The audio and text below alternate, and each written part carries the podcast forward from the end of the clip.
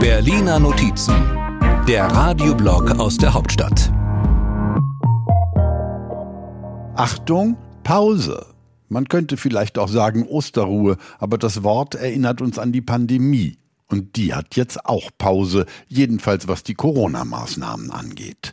Bundesgesundheitsminister Karl Lauterbach, SPD, sieht es so. Wir haben in Deutschland die Pandemie erfolgreich bewältigt und auch mit einer guten Bilanz. Ob die Bilanz tatsächlich so gut ist, soll wohl eine Enquete-Kommission herausfinden. Aber erstmal ist noch Pause.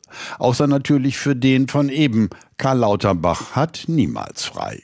Hier erklärt er die neuen Beiträge zur Pflegeversicherung. Hat zum Beispiel ein rüstiger Rentner vier junge Kinder, dann wird er genauso behandelt wie jemand, der 20 ist und in dieser frühen Lebensphase vier junge Kinder hat. Es wird kein Unterschied gemacht. Alles klar?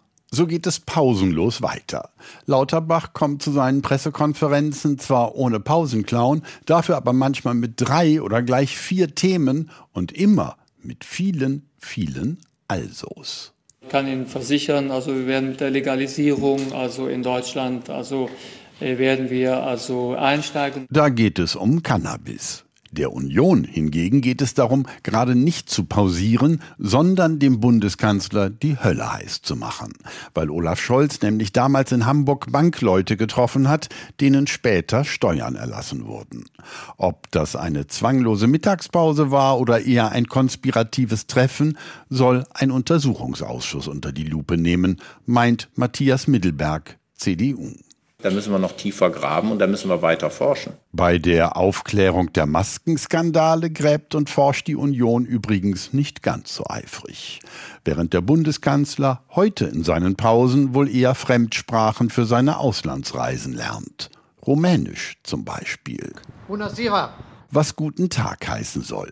Mehr kommt da dann nicht, woran man sehen kann, dass die Pausen im Arbeitsleben eines Bundeskanzlers wohl eher kurz sind. Mit dem Frühling naht die Sommerpause für Deutschlands Heizungen, wovon alle, die sich darüber in den Haaren liegen, ab wann Öl- und Gasheizungen passé sind, nur träumen können. Clara Geiwitz, SPD, Deutschlands Bauministerin, bei der sich manche fragen, ob sie schon losgelegt oder pausiert hat, überlegt sich, womit man anfangen soll. Wichtig ist, dass äh, die schmutzigsten Kessel zuerst ausgetauscht werden und deswegen ist eine Abwrackprämie, die zum Beispiel die alten Modelle als erste vom Markt nimmt, durchaus sinnvoll. Sinnvoll wäre es an dieser Stelle vielleicht auch darüber zu reden, was Bundesfamilienministerin Lisa Paus, ganz ohne E, von den Grünen mit der Kindergrundsicherung vorhat. Aber einfacher ist es natürlich, wenn wir Ihnen und uns jetzt etwas gönnen. Eine Sendepause nämlich bis zur nächsten Woche.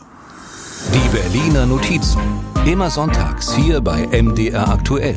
Und immer auch als Podcast. Überall da, wo es Podcasts gibt.